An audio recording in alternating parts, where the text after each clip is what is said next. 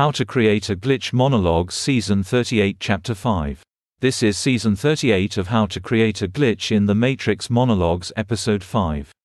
In this episode, we will be bringing together our discussion of the subdominant with our thoughts about the feudal state.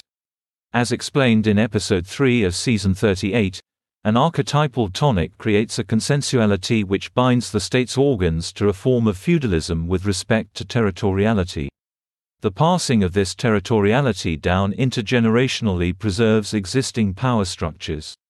But this is not the true ideological objective of progressivism. Progressivism aims to destroy all territoriality which is independent of the state.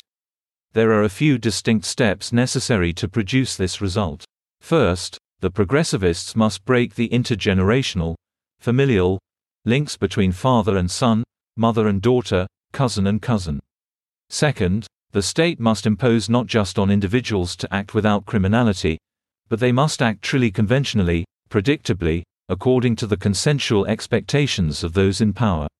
And how do they impose on people to act in accordance with the consensual expectations of those in power? They manufacture consent. You must do what they want you to do even though it is against your interest to do so. And you must want it too. In other words, the state will advance its progressivist agenda to the end of creating a monolithic state, where spatial non-consensuality is effectively outlawed. It will be outlawed by linking expectations of behavior to a positive result in all non-consensual spaces. If they can hold hostage anything you want or need, they can compel your consent, or they can compel your death. The fault lines of the state are all found in courtrooms. These fault lines separate warring tribes. The state imposes a non-consensual reality upon disagreement, compelling compliance with the expectations of the state with force if necessary. The people in power know the goal of the game is to give them the power, and they only have power when people are divided.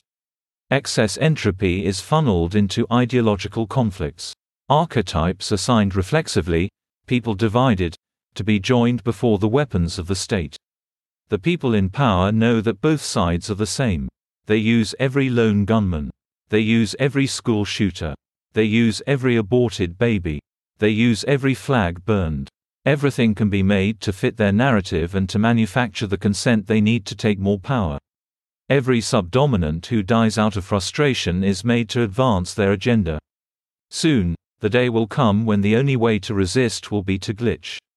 Soon the day will come when the methods of this podcast will be the only means of attaining any form of social autonomy beyond the rigid expectations of our betters. For the moment, they no longer need to manufacture consent, the people will be one, and they won't need us anymore. That's the end of the podcast for today. If you enjoyed it, please like, comment, and subscribe.